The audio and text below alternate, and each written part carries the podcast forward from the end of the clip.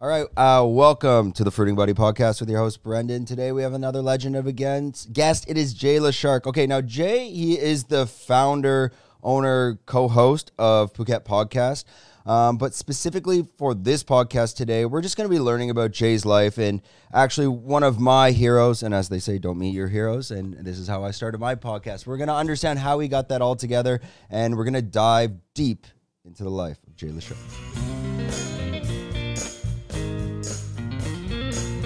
Deep in me. We're gonna get real deep. Re- It's gonna. I I think didn't we're gonna realize get- it was that kind of podcast.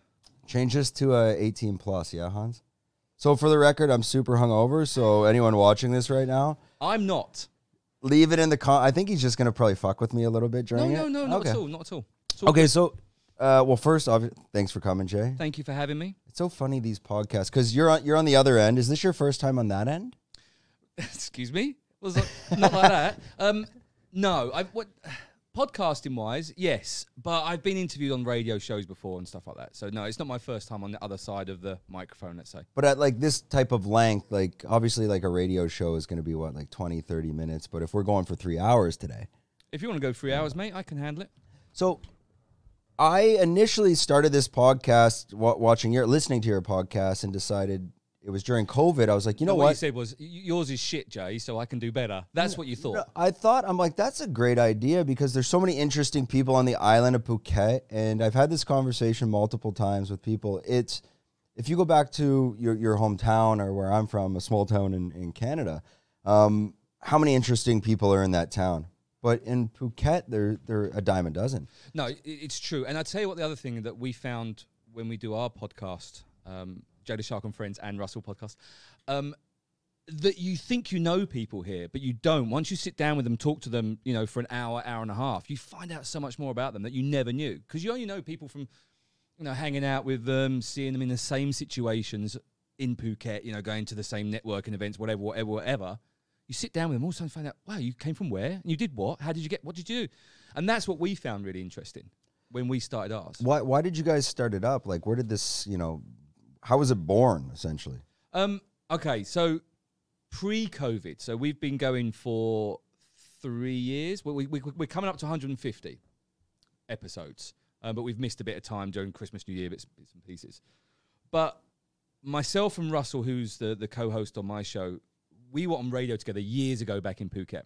So we started off on 91.5 back in the day. God, long, long time ago. And we both really love radio. We both like entertainment. We both do MCing, bits and pieces, stuff like that. And it just got to the point I just got divorced and I was a little bit down, a little bit depressed, a little bit kind of wanting to find something creative to become happy again. And I always loved radio, wanted to get back into radio, but radio here in Phuket, you're very limited to what you can and can't do. And you're kind of told, right, you must play this music, you must say this thing, you got to do the traffic, you got to do the weather. And look, that's cool, and I get it, but that's not what we wanted to do. We wanted to be creative, we wanted to swear, we wanted to do our own thing, we wanted to have no one telling us what we can and can't do. So we just came up with the idea of just let's just go for it. Let's just try it. We, we recorded must have oh god, we must have recorded about six episodes just randomly, just trying to come up with a different idea. of Just you guys, just was- us, go- just me and Russ, just shooting the breeze, you know, chewing the fat, whatever you want to say. And then we just kind of went. At one point, I said, "Do you know what? Fuck it. Let's just do it. Let's just record it and get it out there and see what happens." And that was the first episode, and then it just grew from there.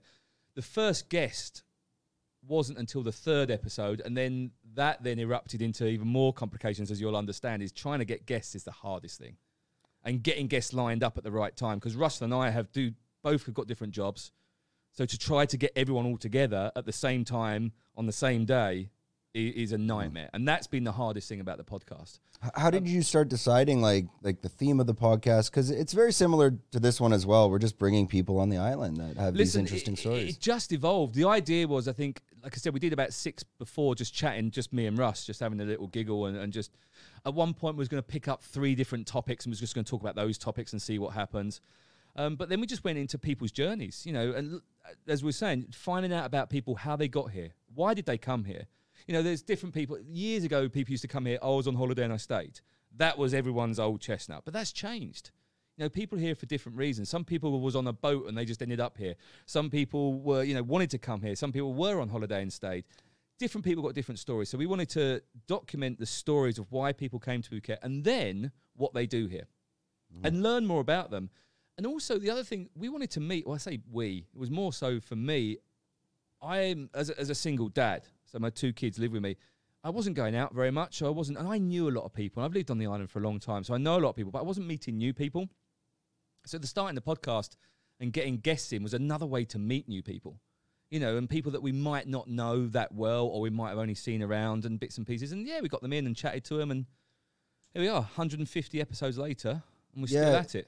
is there i mean i guess we can relate it on that end but is there a certain point like when you're looking for a guest like specifically what are you looking for or, or do you have people that approach you and you say uh, i don't know if you're going to be a fit Ask Russell that question. is he Because- is he kind of Well, no, I'm the. he laughs at me because I stalk people. I honestly, I mean, I'm joking aside. I do. I go out and stalk people. I Mm. find out, you know, if there's a new DJ or if there's a new someone or there's someone on the island that I've not heard for, but they're they're quite active on social media. Then I'll go and tap them up and say, "Hey, look, do you want to come on the show?" It it probably does come across a bit weird when you get this message from some dude saying, "Hey, do you want to come on my podcast and talk to me?" Mm. Um, but that's how we do it. Or we know people and they come on. We have had a few people ask us to be on that wanted to go out and promote stuff. Um, but generally, we're out knocking on doors and saying, "Do you want to come on? Do you want to chat?" And we've had people say no. We've had people say yes. It's kind of cool. yeah mo- most people are pretty receptive i mean it's it's it's not the end of the world It's they get a bit you know standoffish if they're like well what if i say something i shouldn't and that's why uh, hans can cut it Well, you're lucky. You've got a producer. I produce it all myself. Yeah, and and you also did um, uh, Lynn's book as well. I did. Yeah, that was. Uh, she's amazing lady. She's stunning. Um, I love her. Yeah. No, we we talked. well, I um, trained at Somali years and years ago when I had my first fight and my only fight, and um, I lost. If you you know, so I'm I'm zero and one, and I'm happy with that. He Was, it against an actual opponent or? No, I just didn't bring myself with a midget. We was just doing them on a little carnival event. Um, no, I was. It was a charity event, so it was a, a black tie Muay Thai for Phuket has been good to us. Um, but I fought a Brazilian guy who was ten years younger than me. Um, had trained a lot in the past, and he absolutely destroyed me. The only thing I cared about was the entrance. So I spent more time planning my entrance. Look, I'm a big WWF wrestling fan, Gotcha. right? So all I did was I planned. I got a live guitarist to come in with me. He designed his own song, wrote his own song for me. I had smoke machines going on, feather boa, glasses on, and I just walked around the whole ring just doing the entrance. And that's all I cared about was just having that big entrance. And then I got my ass kicked. How Massively. long, like first round type of thing, or Uh, no, it took me to the third round, and then after I was getting kicked enough, I just went, "Do you know what? I've enough of being kicked. It really hurts. Muay Thai hurts. yeah, I, But- I I used to be a massive uh, W. I still I refuse to say WWE to be honest. It's still WWF. It's yeah? WWF, but uh, I mean, I used to get every pay per view. I remember th- this one always sticks with me: Hell in the Cell, uh, Mankind versus Undertaker, top of the cage choke slam. It's iconic. That after '99, I don't know because I was probably 16 at that time. I stopped watching, but kind of that generation, that Stone Cold Steve Austin, Mhm, the Rock. the Attitude Era, that was kind of the end, in my opinion. I- I love it, and I love it even now. I don't watch it as much as I used to, but I love it because I I like the showmanship of it. I like the entertainment side of it. I do like the marketing side of it. I th- for me, that wrestling, WWF, WWE, whatever, they are the best marketing company in the world. The amount of merch they sell, the amount of pay per views they sell, they create this. And this is what I, for my marketing, I look at what they do and kind of grab it. But going back to the Somali, yeah, the the audio book was a was a tough one to do. Um, Lynn and I spent hours sat together um, doing that, and I'd never produced an audio book before, um, but it was interesting to do it. It was it was fun. I'm not sure I'd want to do it again because it's a lot of work. Yeah, I It's a talked. lot of work. I talked to Lynn, and I was gonna reach out to you. I just asked her the process, and after an hour on the phone, I was like, absolutely not. I wanted to do it for uh, uh, the history of Phuket with Colin, Yep, I know Colin, good guy, but after I talked to Lynn, Lynn's book's what? Uh, how many pages? Is it six hundred? something like that. I can't Something remember. It like took that. us hours. And Collins has got to be like two thousand, whatever. Lynn explained it to me, and I'm like, "There's no chance we can do this. Like, this would it would you? I think we'd be in the studio for probably hundred hours recording to get that done. Absolutely. And then it was the editing afterwards and leveling it all. And then once I did that, then you had to go and work out how to get it onto the platform. And they wanted it in certain chunks and certain. St- uh, it was And they take a huge commission as well, apparently. No. yeah, I don't think, but it was. You know? It was fun doing it, and it was it was lovely spending time with Lynn. In you know, we went to her apartment and just sat there, just chilled out for a few times each week, and it was cool. But I wouldn't do it again. I wouldn't Yeah, do it it's, again. it's one of those things. Same with this podcast. It's uh, once things start growing, they snowball. But if you ask me to do this, uh, you know, from scratch, I don't know, two years ago, I'd probably wouldn't do it. But it's kind of like it takes a life of- its own. So j- jumping into the marketing side of stuff, obviously you're kind of the voice of the radio as well. We all hear you on uh, the Phuket radio. yeah, sorry about that. But what's funny here, like, I guess, is uh, to digress a bit. Every time I'm in Thailand and you're trying to look for the radio, you can never remember the number. You know, you get in the new car and it's not programmed. Anyways, that's that's me personally. How did you kind of like get into that marketing side and kind of generally like what you're doing in Phuket that's paying the bills essentially? Oh, that's a really hard question. Okay, so I have a production company, um, which is my company, and we produce content. Now, whether that be marketing content or fun content or whatever, but when I set it up, there were so many marketing companies. Everyone's doing Facebook, everyone does Instagram, everyone does whatever, whatever, whatever, and they're all very good at it. And I can do that, and I can do that as well, and I can do all that sort of bits and pieces. But I thought, what do we do, or what can I do that's different from other marketing companies? And the one thing that I had that they don't have is an audio background. So I, was on the radio for years and years and years, obviously doing podcasts as a DJ, producing music, producing stuff like that. And I thought, right, let's go down that path because that then sets me aside from other people, from other marketing companies. So that's where we kind of thought we'd go for audio marketing as a push. Now, I love audio and I love audio marketing. The issue I have is trying to get other people and businesses to appreciate audio marketing and appreciate that radio still works. Podcasts still work and will work. Audio marketing is a huge thing that's just not done. And the problem is, is what I have to do really in Phuket is go and knock on doors and teach them that audio marketing works, which puts me in a difficult situation because they don't then want to realistically want to do it. They just want to go, do, oh no, we want Facebook or we want this, we want this, we want this. Oh no, radio doesn't work. No one listens to radio. Oh, what's the point of podcasts? Oh, we can't hear you. Da, da, da, da. And so you end up having to educate people. And so that was a bad side from my business. I have to educate people. So then I thought, well, what else can I do? Well, do my own podcast, go and speak to other people, produce some podcasts. So that's what we started doing. We started doing producing podcasts. For the radio side of things, yeah, we produce radio adverts, we create radio adverts. I love doing that. That's so you, fun. You were creating other podcasts on the island as well. Yeah, we do other podcasts. Um, we've done a few. We used to do a property podcast. Uh, we did that over Yeah, I saw during yeah. COVID. That was fun. Um, we do a dog podcast. So Russell and I, who, who's my co-host, he runs a dog. I have to call it a luxury dog hotel. He hates it when I call it a kennels, but it's apparently it's a luxury dog hotel. Mm. We do a what we call Barkcast, which is a just it's 20 minutes each week where we just talk about dogs and dog related questions. The cool thing about that one is not only is it a podcast, it's also on the radio as well. So we got approached by the local radio, said, "Look, guys, we love what you're doing. Is that one on? It's on Sunday. I've It's heard Saturdays, Saturday, Saturday, mornings yeah. at 10 o'clock. Because originally we got asked by Byron, who's from 91.5, if we'd put the Jay Leshark and Friends podcast on the radio. And I was like that. And I spoke to Russell about it. I said, look, we would, people would listen to it. So we get more exposure. But then we can't swear. We can't say the things we say and we get away with the innuendos. None of that can happen. So what, thought- what happens if you're swearing on, on live radio? Like obviously they can't bleep it. Like does it cut out or is there someone like well, you don't switch? swear on live radio. You just, you just don't. But w- what would happen? Like what are the repercussions? You just apologize. I mean, look, I- it's never happened to me. And when I've done my live shows on the radio, um, if it did, you just apologize. Say, look, we're really sorry. Didn't mean it. And it depends what you say. I mean, most people might say the smaller words Yeah, might not happen. out. But if you say the big words, you probably get in a lot of trouble. But you just have to be careful. Going back to the podcast side now, people are reaching out to you to help them produce it, or you're kind of looking for people on that side. Uh, both, both really. At the moment, I don't have any time. I've got so many podcasts that I've got ready to go, and a lot of them are more uh, documentary, audio documentaries. I'm a lover of audio documentaries. I've written a couple. I just haven't had time to record them and go out and get them. So I did one on veganism. I think I had half recorded one on yoga. I've got one on French fries I need to do. I've got a whole restaurant podcast that I haven't even started doing yet. So I've got all these shows that are ready to go. I just don't have any time. just use uh, Chat GPT. Well, I've been using it so much for my like just uh, just- article content, but it's, just it's not like perfect. I just like doing it. Mm. It's just funny. But at the moment with with my other clients, I'm just so. For example, this week, so we recorded a podcast on Monday. Tuesday, I'm out on a boat with 60 kids doing snorkeling and then doing beach games, um, picking up sea urchins, showing them stuff like that. And then Wednesday, I'm shooting more video. I'm shooting stuff. I'm doing pictures. I'm writing blogs. I'm writing stuff.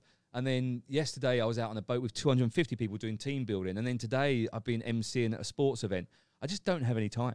Just don't have any time to do my work. Because then I get home and it's cooking dinner for the kids, reading stories to them. And by 9.30, I'm done. Yeah, you just don't have the bandwidth to do it. No, either. not at all.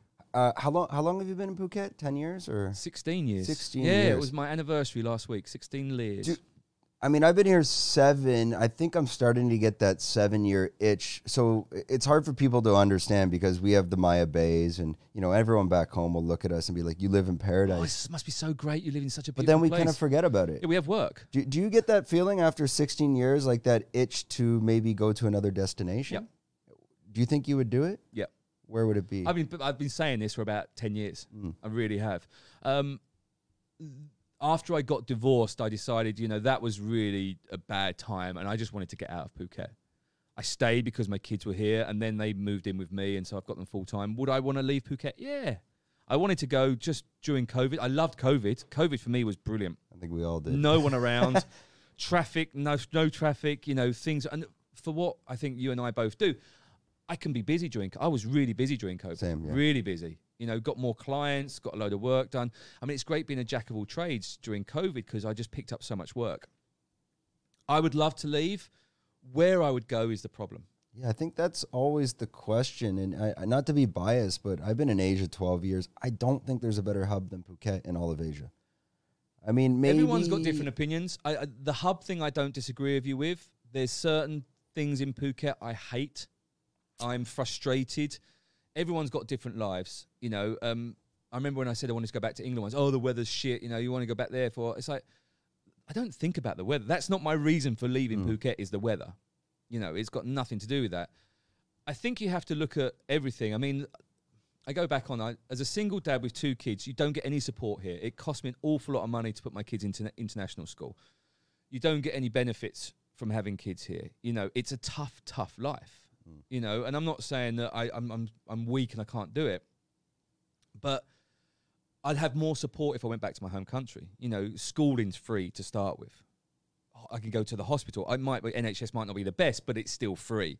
You know, life here is good. Don't get me wrong. Yeah, I was out in Phi Phi. I was up at the top of Koh Hong looking over the views into Phang Nga Bay. It is stunning. It is beautiful. You know, out, like I said, out on a boat yesterday mm-hmm. it was beautiful. You know, swimming with sharks a couple of weeks ago. But that's not the be all and end all of life. You know, you still have to get up in the morning, get the kids ready to school, you know, drive to school. I still have to go to work this afternoon. I still got to go into meetings and stuff. I just don't know where I'd go right now. I really don't. Yeah, it's, it's hard to. I was thinking Koh Samui as, as an option, but I, th- I I always wonder at these destinations, like if you would kind of you would get bored after a while. Like places like, for example, like Phangan, you can't. I don't think you could live there. For me personally, I was looking up into Chiang Mai, but the the smoke up there is insane. Like it's it's so. Oh, where, mean- where, and Bangkok is just out of the Oh, question. I'm not, a at all, city not all. person. so- See, I would, I would probably go back to Europe. I, I think for me, also going maybe somewhere English speaking as well. I'm kind of a little bit tired of not understanding everything, but understanding enough to just to get by. Mm-hmm. Um, but who knows? I mean, I don't know. Right now, I am so busy with work.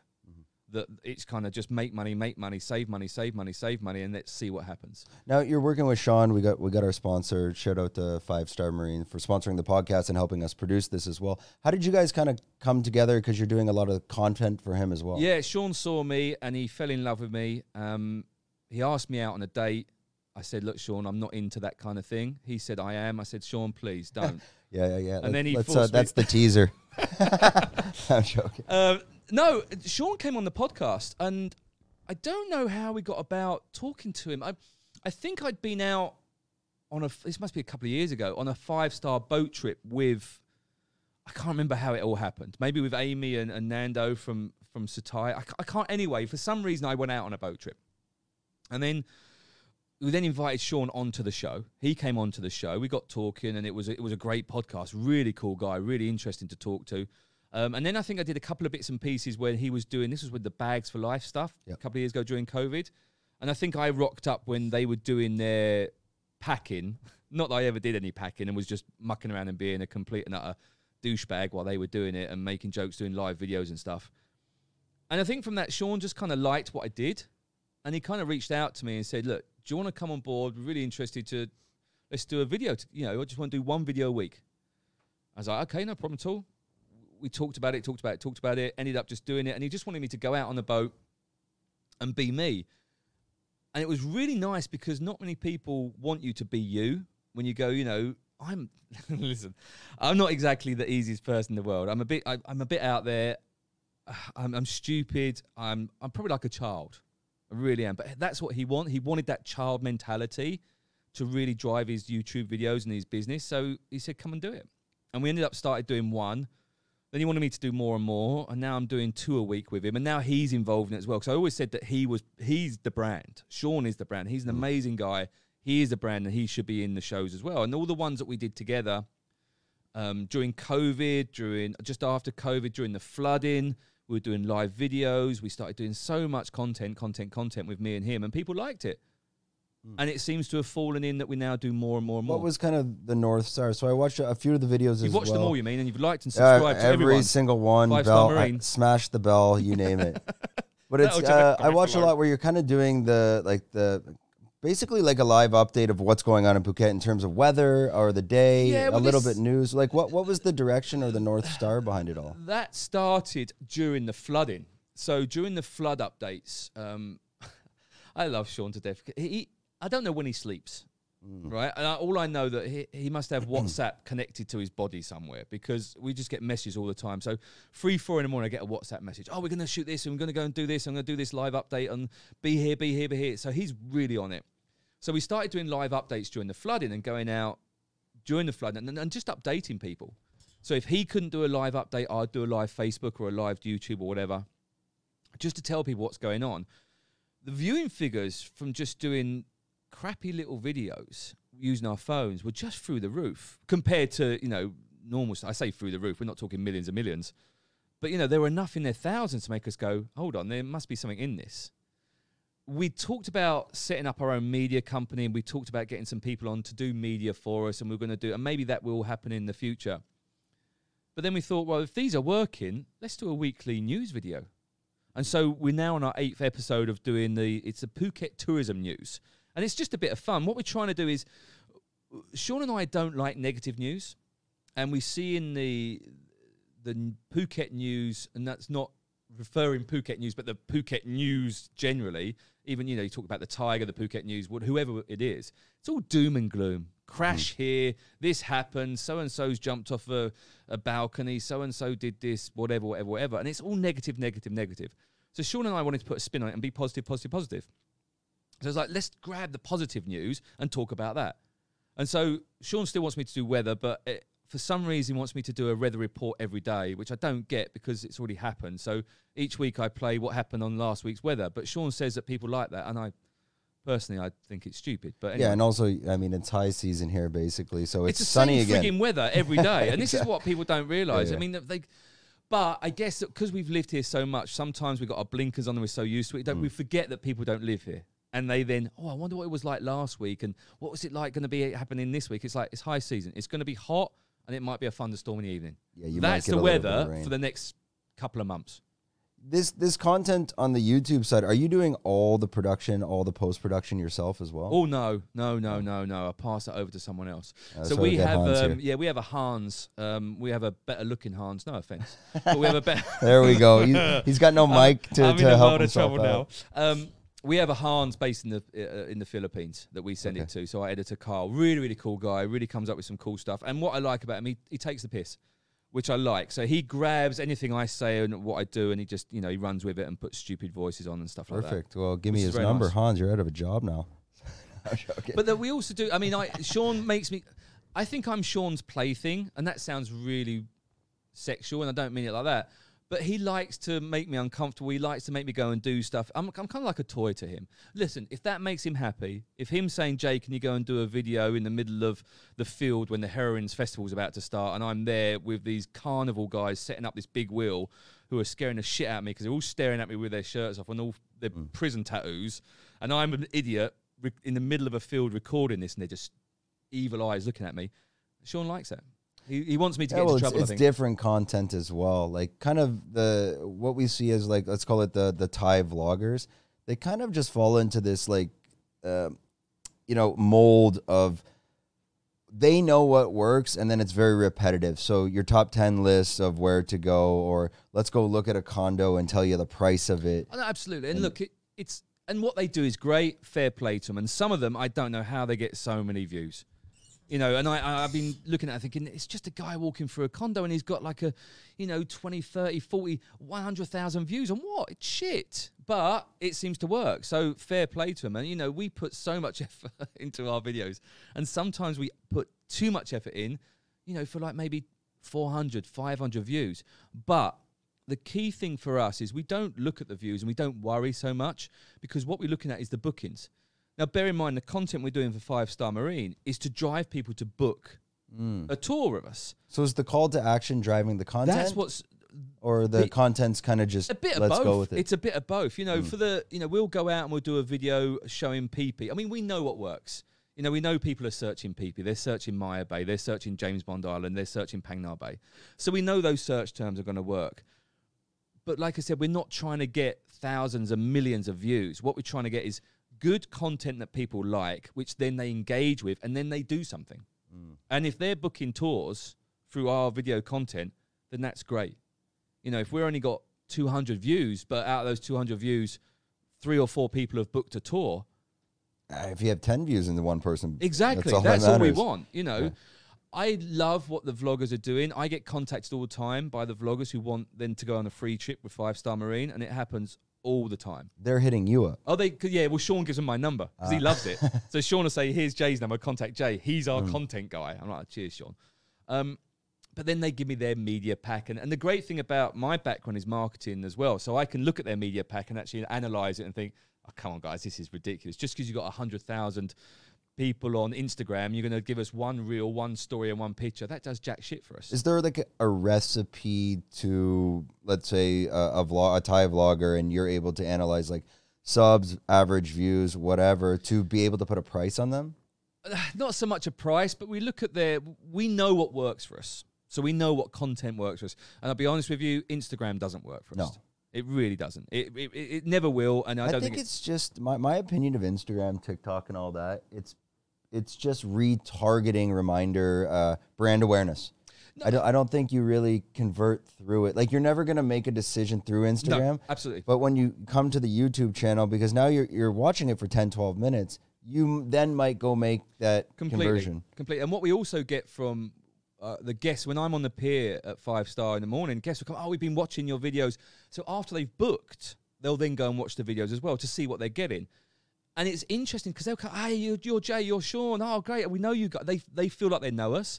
And for our customers, for Five Star Marine customers to come there knowing us already, they become part of the family straight away. And that's what we have at Five mm. Star. I'm going into corporate mode now. That's what we have at Five Star as a family.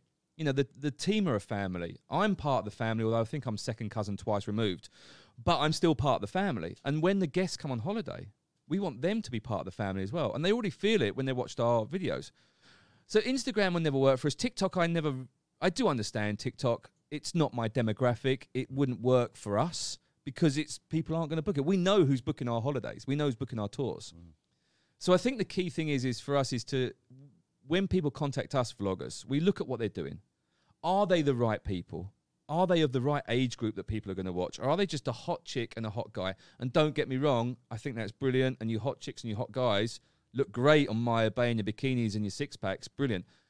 Our guests don't want to see that.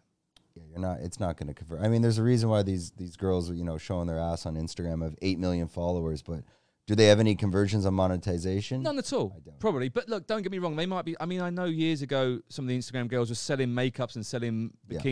Doing really well, and they did very well for themselves. That's fantastic, and I've got utmost respect for them. But then everyone during COVID became an Instagrammer. Everyone became a vlogger. Every, oh, I've given up work now. I'm going to vlog around the world. I'll go and buy a thousand million That's subscribers. how it all blew up. Like, well, so Chris Parker will be, he's going to grab a camera from me on Sunday. But during COVID, he started up doing push ups in his house or something like this. And now he's probably number two or three. in He's all of- amazing. he's number two or three in all of Thailand. But look at that. I mean, a lot of times he just he's all he's got is a phone. He Yeah. walks around with a phone.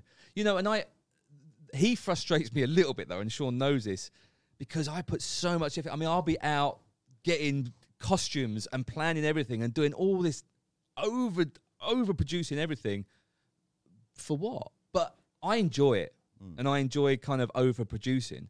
Whereas Chris Parker is walking around the street, do this, do this, a million views, and a million. Well, I think his post production, because he used to do post production for Game of Thrones. Do you know that? Or Oh, I didn't know. Oh, okay. he owned his own media company and sold it. That's why he's retired here. Damn you, Chris Parker, So for being so good. That- the reason I I was kind of not just because he's Canadian was his editing and post production is phenomenal, but that comes from his background.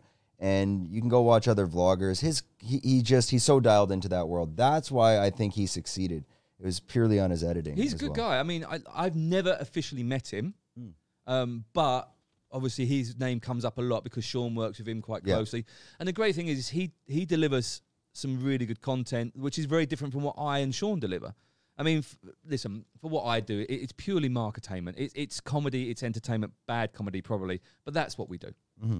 That's what we do. Do do you have any irons on the fire for like content that you know it's like a passion project or something like you you want to produce something that you haven't revealed to the world and you know it's something you'd like to take on you just don't have the time. come to my house not sexually but you are a good looking guy come to my house open my wardrobe i must have about four or five different outfits that are lined up ready for content um, that i haven't done yet Are you able to share with it or sure i, I had a, I had a like like your idea like would it be a YouTube piece? Um, a lot of it. I actually was. I was going to go short form comedy. So I was going to. Um, I love comedy. Completely love comedy. But I was going to do a little sketch show. Um, but it was a very quick thirty second sketch show. So I'd have different characters. Would just do quick thirty seconds. So it'll be maybe a two minute video. But it's four different characters. Um, I had a Russian. this is probably very politically incorrect now. Uh, the Russian stand-up comedian um, called Victor. He was a, a, a Russian stand-up comedian that was just so dry and just would never laugh, but he would just deliver his joke. And he I, and I did a pilot episode. And it was hilarious. Um, but then obviously with the the whole war thing, I'm not sure if I can bring it back. Russell thinks I should, um, but I I'm. I, I'm just a little bit nervous to bring back Victor the Russian as a as a comedy character. Might not be the, the and best the- thing these right now. would kind of be just like quick 30 second sketches it- it- it's 30 second sketches, yeah. Then I've got a, uh, I've, I've got a vegan. Well, no, it's not a vegan. I've got a um a, a, a- a children's entertainer character that is teaching kids about being healthy and vegan, but actually has this deep, horrible psycho or psycho problem where he wants to eat meat all the time. So the idea would he would be dressed up in his rainbow outfit, all bright colours, and be doing, oh kids, you know, this is little piggy, he's lovely, and then all of a sudden it will just kind of flash with dark kind of imagery, and then all of a sudden it will end up with me mm. dressed as a in a I don't know in a, some sort of outfit eating raw meat in a basement or something. And that was another character that I came up with. I'm, I'm seeing your face isn't laughing that much, so maybe No, I'll, I'll no, get rid of no, that no, one. I- he wasn't I- very good. I, am thinking on that side, like like how you're producing it as well. Like, are you talking to the camera, or it's kind of the fourth wall? Like Uh, you're all talking- imagining the audience is. all talking to the camera. So it'll be. I mean, Yeah. Mm. I've got the green screen at home. I've got all the lights at home. Once again, I just haven't had time to set up this beautiful studio like this.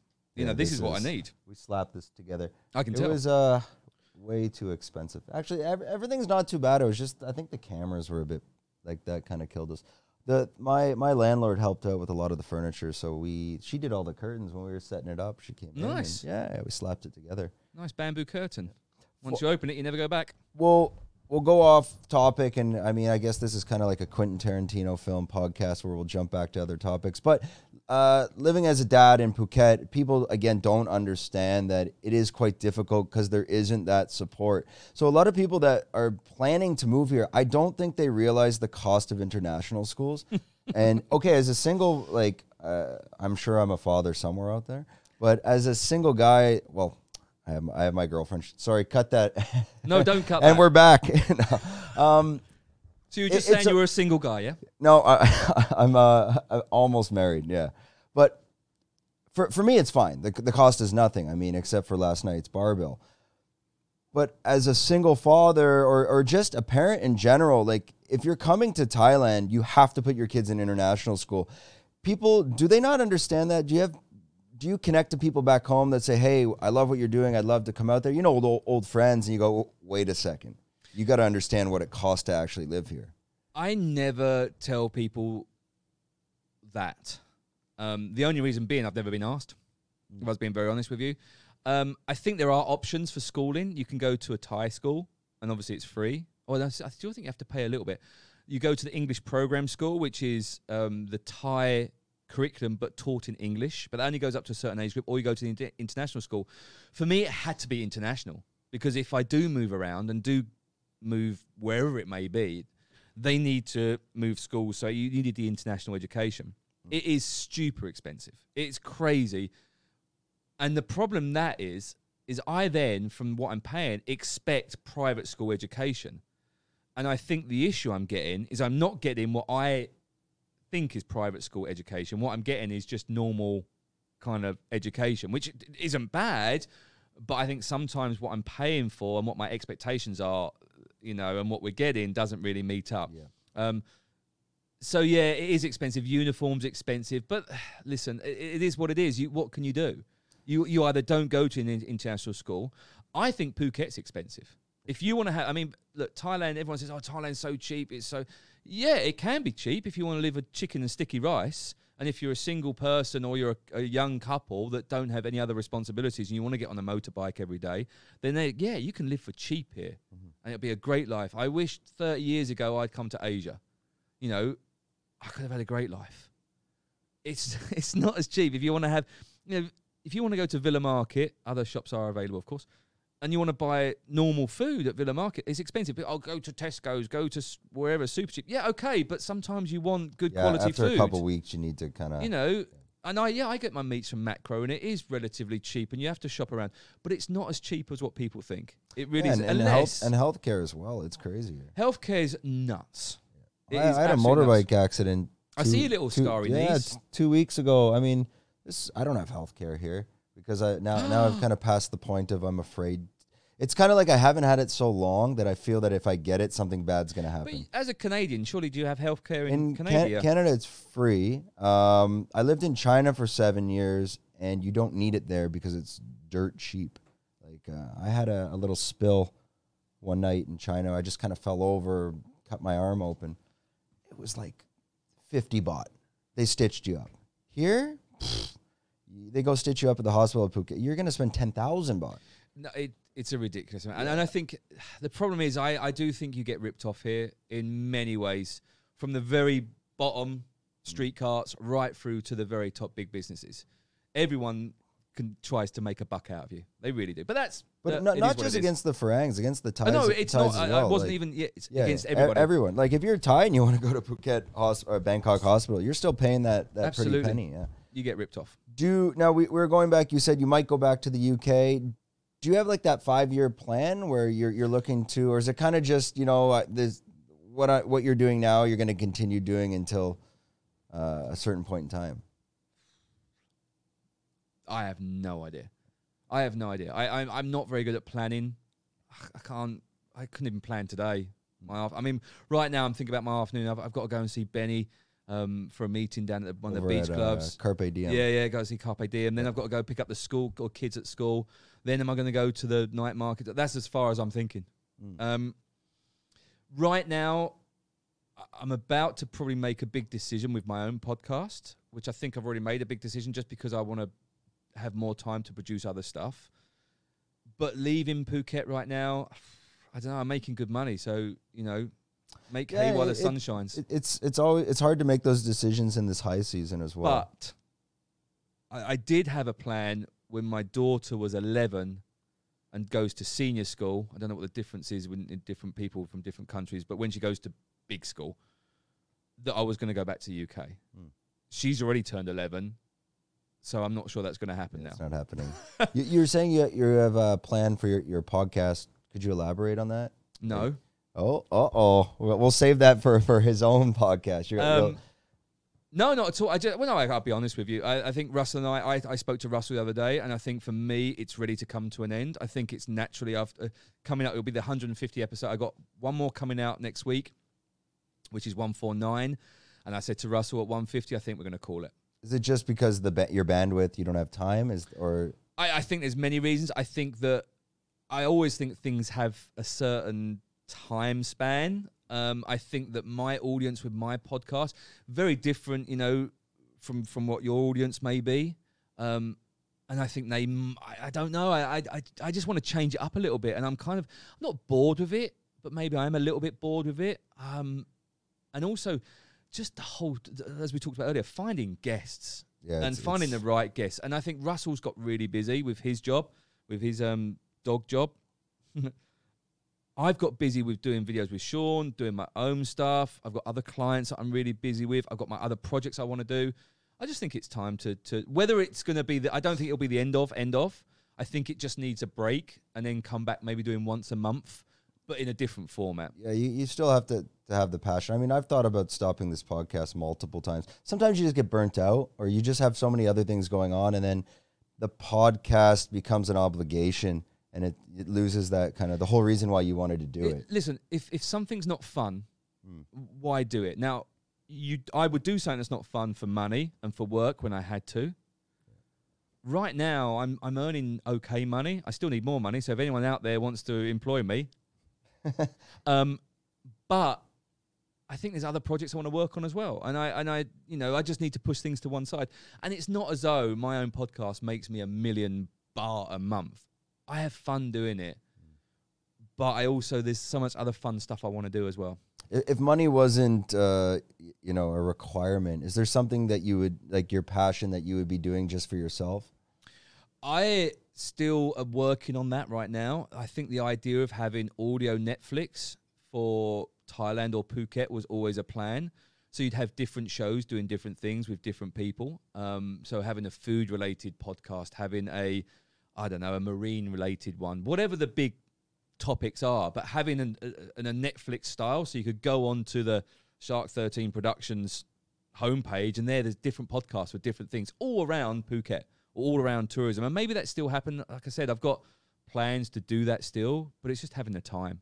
This audio background, you kind of touched light that you were also DJing as well. So under, understanding it for this audience is where did that originate from? Like, what was the the first day you kind of got you know attached to the audio side, not just for the marketing, but in general, like Okay. thi- this world. in this world. I audio. My love for audio came when I grew up uh, as a kid, growing up in England in Essex. Um, I loved just listening to stories, um, the old old style, and put a tape in and just listen to the tape. And you'd have a book with it, and it would go ding, and then you turn the page. Um, I loved listening to radio, so I'd listen to radio, talk radio, especially so. Um, I remember phoning up my first radio station for a competition to name a rabbit. I think I named it Smarty, and I got really upset because the the host then, after I finished on the on the phone, said, "Oh, that wasn't a very good name," and that really upset me. And and but I I still remember that, and I must have been about I don't know maybe eleven or twelve.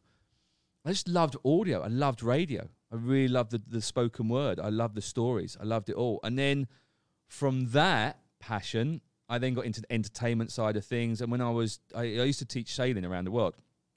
So that was what I did for a job. And then doing events and entertainment in the evening.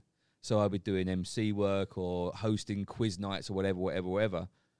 And then the, the, the DJing just came from that, really. I'd go to the local bars and just pick up the fact that I'll just go and DJ. Or MC, I, I, MG, I MC'd at a club in Turkey. And the next day, th- they all came, these club guys all came to where I was working. They, they wanted me to full time to MC at night. So I was like, what, what am I just shout down a microphone all night long? Okay, fair enough. Um, and then the DJing just came from that, really. I wasn't very good to start with. I was just picking music, but it was I was in the bar just saying, right, we play that song, that song, that song, that song.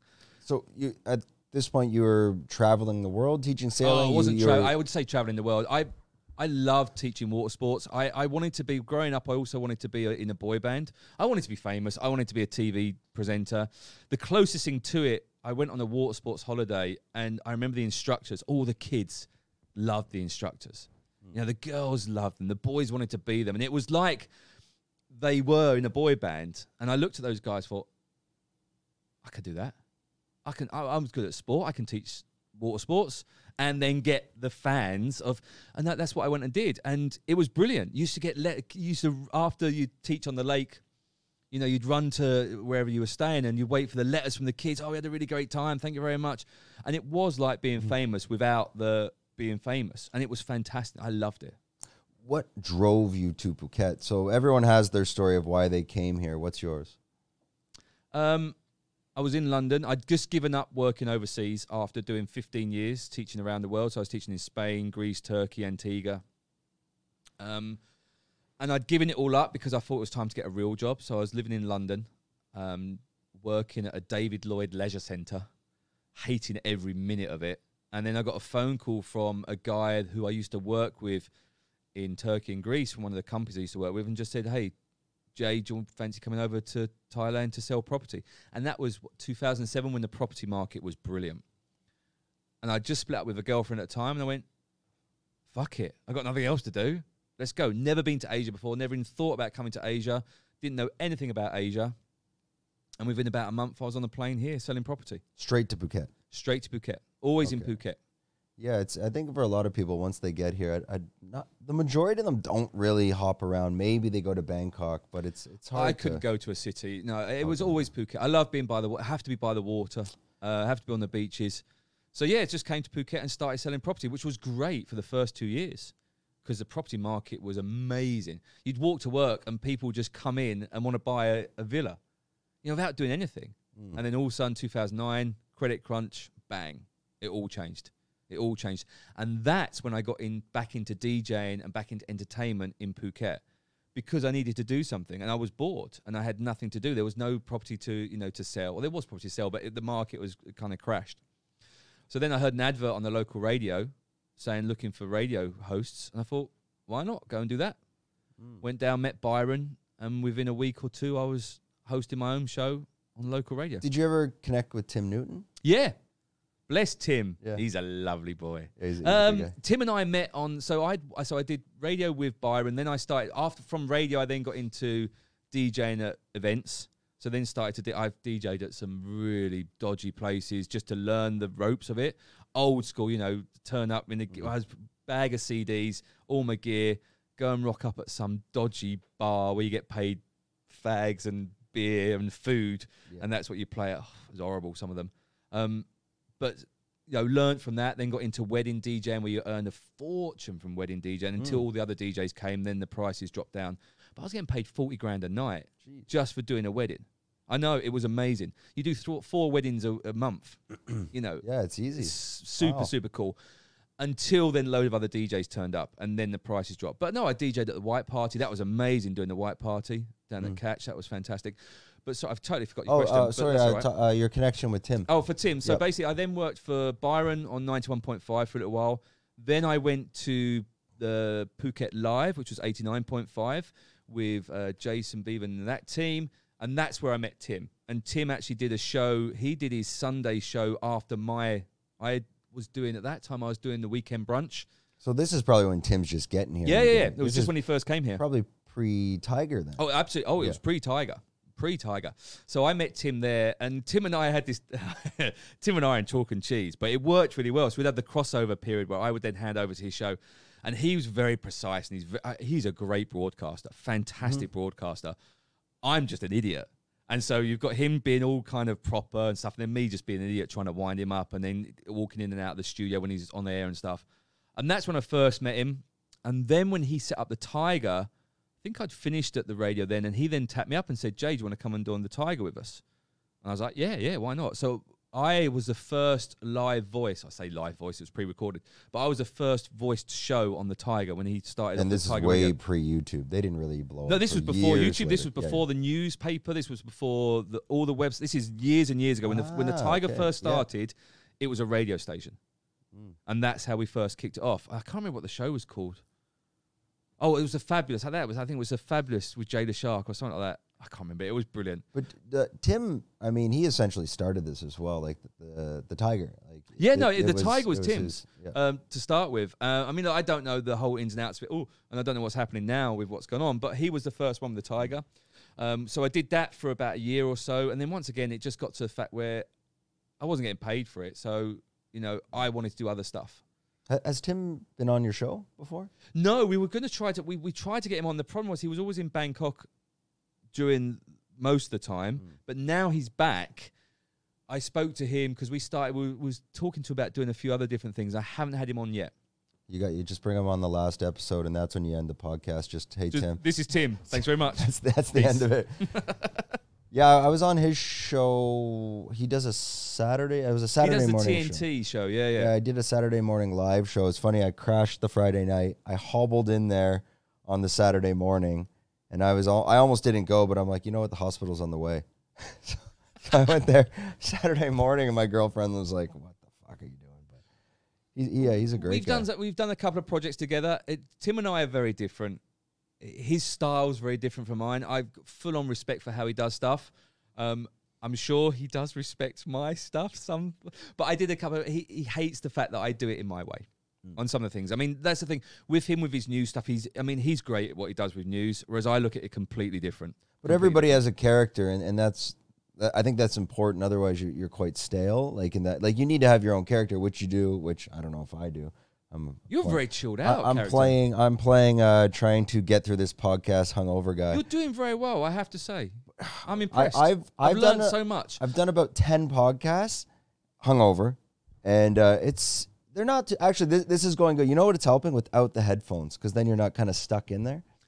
Um. So, uh, what, what was I saying? I back, don't know. Back to You were saying how amazing I am. I think it was.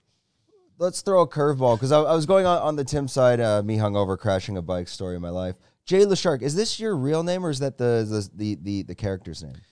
Um, it's a character's name, but I think the character is the real person. Once we'll go back to the, you're going to ask where the name comes from. I'm Right. sure.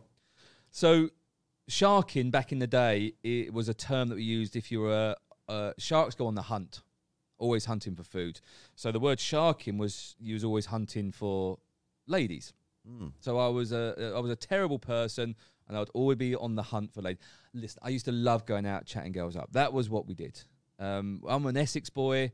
Um, we used to go out to the clubs and just chat up girls. I mean, that's that's what it was all about. And I got the nickname Sharky.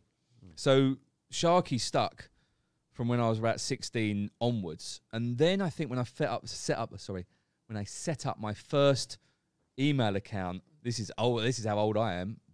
I was in Turkey. Was this AOL.com? No, this is a Hotmail. this is Hotmail. So it was a Hotmail, and, and I just want, and I was with someone setting up, and they said, "What are you going to call yourself?" I was, "Will be Jay," because that's what I was going by. Um, Le Shark.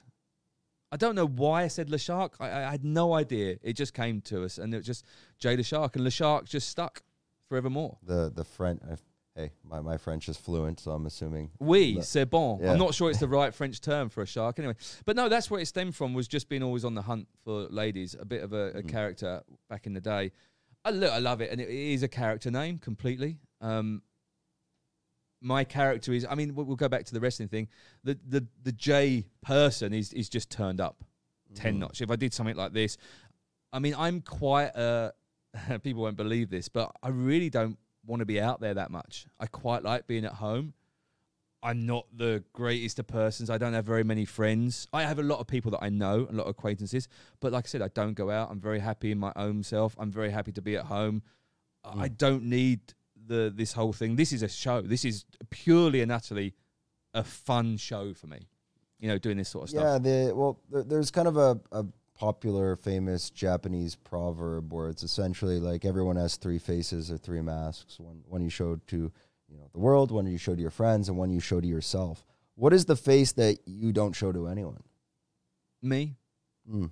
There's only a few people that will know who I really am. And do you do you kind of can you connect to that proverb as well? Because obviously Jay Leshark on the podcast, that's the one to the world.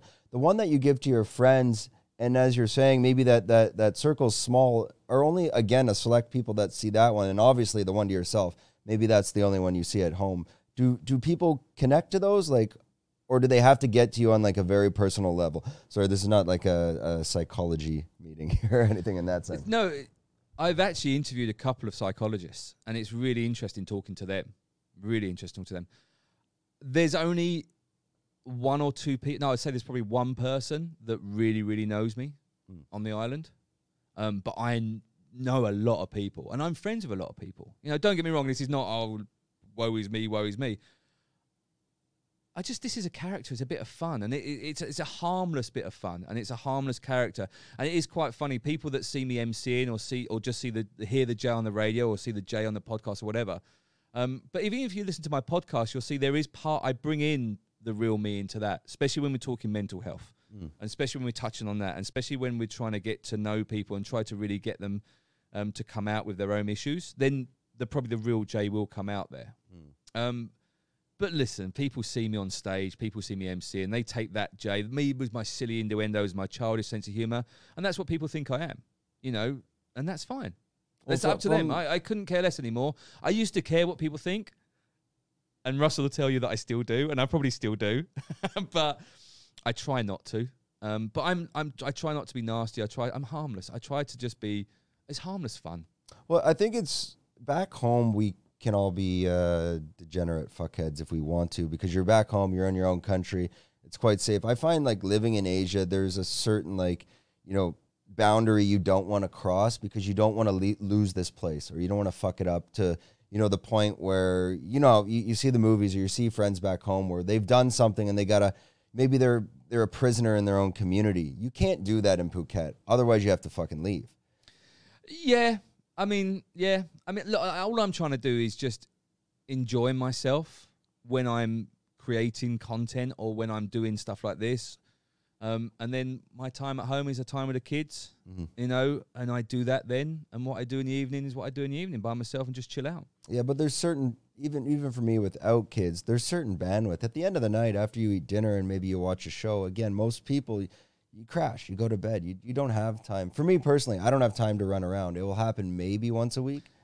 Listen, it used to. When I first came here in my 30s, it, it was, but that was party time. You know, we were earning good money because the property was selling. We Mm. was out every night. Surin Beach was amazing back then. Amazing. One of the greatest places on, on the world or in the world. Um, I'm older now, a lot older, a lot, lot older. Different responsibilities, you know. Life moves on. You know, and I, I still, I think I'm still trying to try to grab that old school stuff, but I also I'm I'm kind of got a balance of between everything. I just feel sorry for my kids because they've got me as a father, which is people say I'm a great dad, and I appreciate that. But my God, for them, they must think, what an idiot. I mean, I'm on the radio. All their friends hear me on the radio singing songs and being stupid and making inappropriate jokes and stuff. And that's their friends, and their friends' mums are seeing that. And my kids are going to school going, oh, shit. Well, you're the vo- the voice of the uh, the Blue Tree jingle. So I- Yeah. I've, I've heard that. If, and uh, I good, think- isn't it? Annoying, took- eh? No, but I think it took me like the fourth time hearing it. I'm like, wait a minute. That, that's me and the kids. Yeah, we how- did that in my bedroom. How did you come up with that? And and when you're, I guess, like uh, more in depth on that question, I don't know how in depth we can get on it, but basically, we can go deep, baby. Let's go deep on this jingle. I love it. but do you get the creative like outlet? They kind of just say, "Hey, we need to do this," and you kind of just run with it, and they don't ask too many questions, or is there pushback? Um, there hasn't been much pushback. I did on that particular advert. I did get some pushback from the owner, um, and a few other people. And I and I I tried to explain to the Blue Trees team what you need to do with that. So th- this whole advert came up with. They said to me, "Look, we need an advert for Blue Tree," and I was for some reason. I can't remember if I was watching a, a football game, soccer, depending on where you're from, and I heard this chant, and I remember chanting it when I used to go and watch football back in the day. Um, and I thought, let's just see if I put that to Blue Tree, it might work. Mm. Got the kids to sing with me, and we came up to it. Let's all go to Blue Tree, la la la la. And the, so the purely the idea was, if anyone ever heard that, la, la, or they would start singing it, and I wanted everyone to sing it. I wanted to annoy the fuck out of mm. people, and it did. And people still talk to me about it now. People come up to me in the streets. Oh, you're that one that does that stupid la la la advert. I'm like, yeah, brilliant, it's working. And to me, it works. The, the whole idea with that is, I wish, I really wish Blue Tree had run with it further and actually made a whole campaign out of it. I've actually got stuff planned to do after that, and it should have had a whole six months, maybe a, a 12 month campaign that you follow on from that one and you go to the next one, and then it should be a video, then it should be this, then it should be that. They didn't run with that, unfortunately.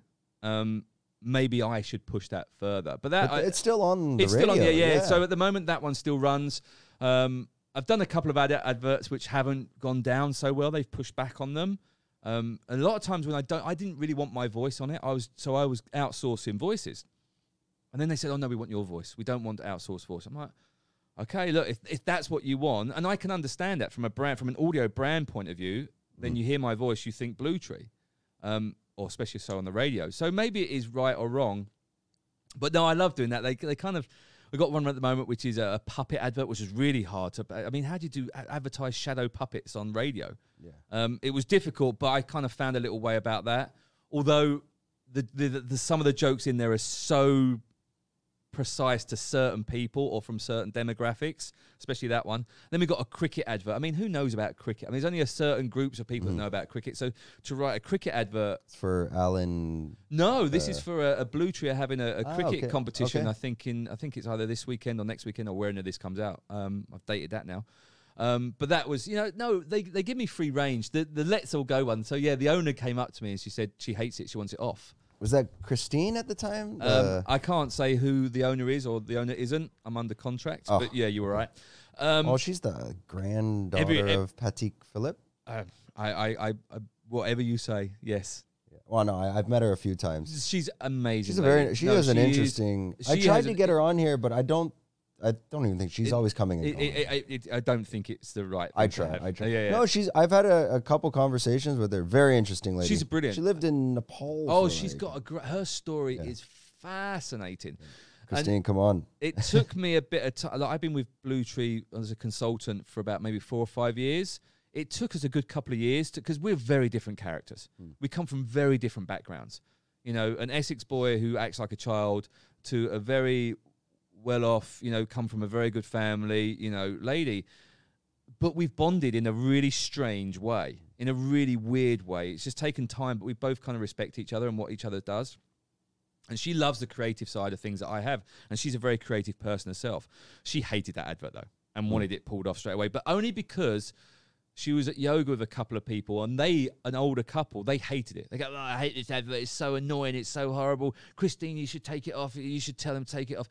And everyone's in her ear. And it's like, Christine, they're talking about it, which means it works. If they're talking about it, good or bad, they're talking about it. They're telling their friends they hate it. It's working. So leave it. Yeah, even the, even if it's annoying, you still uh, will remember. It's kind of like George Costanza on Seinfeld by Menon. Yeah. C- Costanza. So he's saying that like, hey, by the third date, this is how they're saying your name. So the annoyance is actually beneficial Absolutely. because they're going to remember that and come and back. people remember that, and people remember me. For, I mean, I have, in my current adverts, I love it when people come up and say, "Oh, we heard your cricket advert." You would, or someone, a little kid from a school. I was at a school taking pictures, which sounds really dodgy, but not like that. Mm. I do social media content for them. But the kid came out, "Oh, I heard your cockroach advert." I say, Cock, "What cockroach advert?" She goes, "Oh, the one where you're talking about cockroaches." I was like, "You mean the cricket one?" Mm. Yeah, that's the one, the cricket one. Oh, brilliant. But, you know, she's engaging, she heard it. So for me, I think see, it's, it's about being creative with, with adverts. You've really, you've got 30 seconds, 45 seconds to get that message over and get people to remember it. yeah, and every single word has to be. People don't. The importance of the vocabulary and the word and the timing. It's ev- everything matters. And also remember on, on radio, the people that listen, however many people listen, they're all from different countries, they're all from different backgrounds.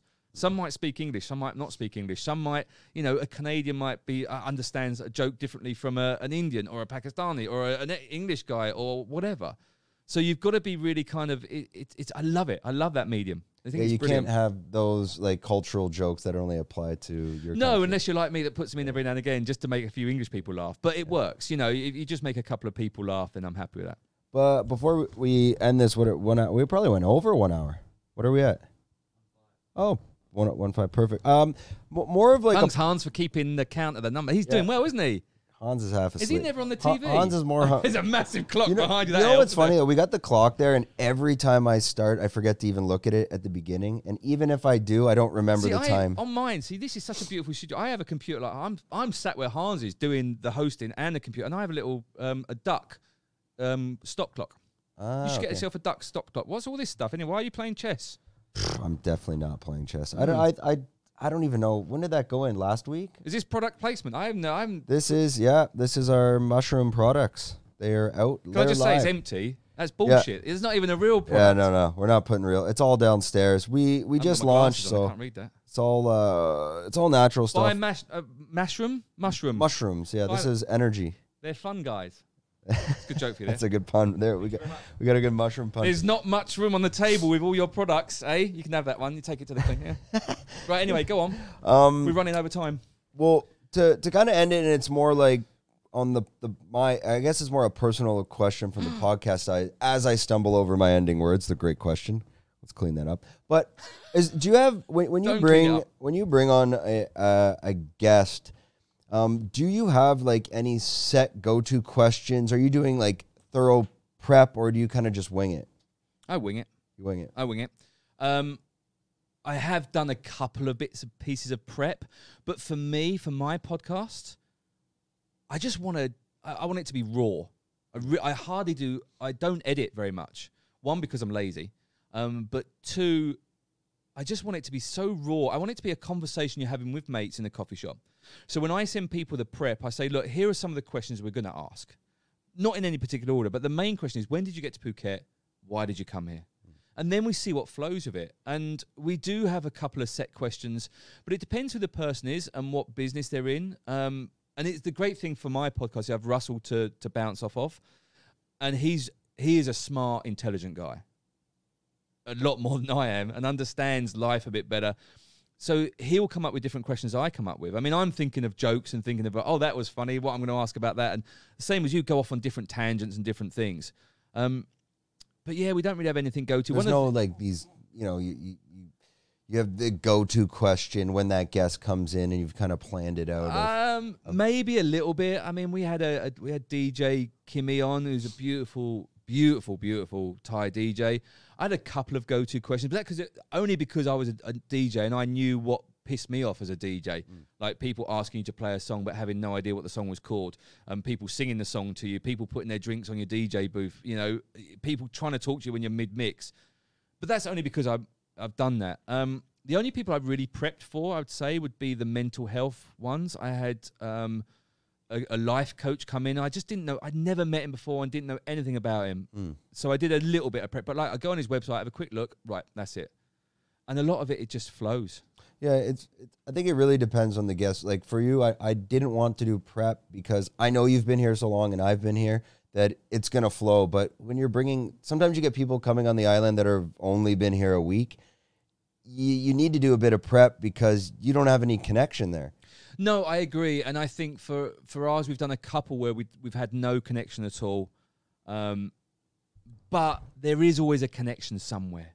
And I think that the, the fact that I've been here 16 years, Russell I think's been here 17 years, there's gonna be somewhere our, our lives have crossed somehow. I, I don't know how that paths are, but they they might have crossed, or we might know their friend or their friend. There's only been a couple that we've n- we have nothing at all that we've in common or anything, and but they're still interesting. They're still fun. Yeah, and it's it's good to kind of it's like again the the conversation at the coffee shop. I always say like you know having a drink at the local bar. It's you meet someone there and you just that's the conversation. Absolutely, and who knows what's going to come Yeah. up? And I don't like. Pla- I, I remember when I was on the radio, and, and I know we're running over, so I, I, Oh no, it's brief. okay. I used to plan questions as well, and the problem when you plan questions, guests come in. So uh, when did you get here? I got here, and it was nice. It was a great day. Okay, and and then what happened after that? Well, that's not on my question list. I, I haven't prepared that question, and I, you know, it then. So that's why I don't want to prepare questions. You know, and Yeah, it, and they I don't kinda they don't that- flow as well. yeah, just let it. Fl- I mean, on my radio show, I used to interview chefs, and it was like, okay, sometimes you just have to pre come up with the questions. But I used to hate the conversation. It was such a boring interview. It really was. It's like, what's your favorite dish to cook? What do you yeah, cook and then at home? and then you're not really in the conversation because when they're talking, you're thinking of the next question, and and then you're not like really engaging. no, absolutely. it's almost I- like a job interview. yeah, no, completely. And Yeah. that's what it started to turn out to be. And the chefs were very much. And it's like, nah, just tell me something else. What do you hate cooking? What pisses you off? You know, have you ever thrown a knife at someone? Yeah. You know, they're not going to answer. Just get them in conversation. Conversations, I think, are cool. I mean, more conversations are better. If people talk more, I think it'd be much better. I, I, for me, so many of my problems in my life have come through bad communication. I think that's everyone as well. And I think that the, the issue is, I think, and also with social media, I think it's made it even worse. I'm going to have a bit of a rant about social media. I'm glad social media wasn't around when I was growing up sounding old, but you know some of the shit that I did as a kid, my god. But I think even you, know, you send WhatsApp messages or whatever, people take that in the wrong way depending on how they're taking it, and I think just having a, a normal conversation and talking makes a big difference. Yeah, there, there's a Key and Peele. So I like Key and Peele. It's a funny little sketch show. I don't know if you've seen those guys. Never. But they have like a funny sketch of uh, uh, a guy's texting his buddy, but the the other buddy's like interpreting it as like they're about to fight. So it's kind of like like the the basis of it is like, hey, what you doing? You want to hang out? Sure, whatever. So he's just saying sure, whatever. The guy's reading is like, sure, what what? Yeah, you're taking it in the so wrong way. yeah, you you, you take it out of context context and, and especially for business. That's why I send a lot of voice notes and people hate it because I feel that like sometimes when you just write something short, Hans is like, fuck that guy. He's sending me one minute voice notes. But you I, you don't want to lose that content, a, a context of coming across the wrong way as well. I agree, and I think it's a lot easier to send voice text. Yeah. Although I have to be very careful. Um, I have a, a private WhatsApp chat with Russell and a couple of other people that that stuff can't ever go out. Yeah, You got to be careful. Yeah, it's- well, I think there's like I don't know. I'm a big Curb Your Enthusiasm fan, like Larry David. I think there's a certain like there's the the WhatsApp, let's say, uh, voice note like rule. Like, don't I I I'm I'm a problem with it, but like don't send a three minute voice note. Don't uh, send 10, 20 second ones. Like th- there has to be the cutoff rule of You've like got rules. You've got there- rules there's- on I think, voice messages. I think there's rules on them. No, Yeah, no? I don't follow any of them. I don't follow any of them. I consciously think about it and then it's already one minute. But it's at the same time, it's like, okay, maybe you want to keep them at 10, 20 seconds. Because again, I get ones that are three minutes. I'm like, fuck that guy. I'm not, I'm not even, I'm just going to, I'm go, I'm getting the cliff notes on this thing. And you're just Yeah, I kind just I, I basically just send video messages to Russell, but then he he would not open them in public just in case. uh, right before we, we end it, you, you Yes. mentioned the point on social media, and I, I, I felt like you're going to go a bit deeper, and Oh, maybe it's it's more of a, a personal question. Now that I don't have kids, do you monitor that? Do you restrict that as a parent? Like on your children with social media, like with phones and Instagram.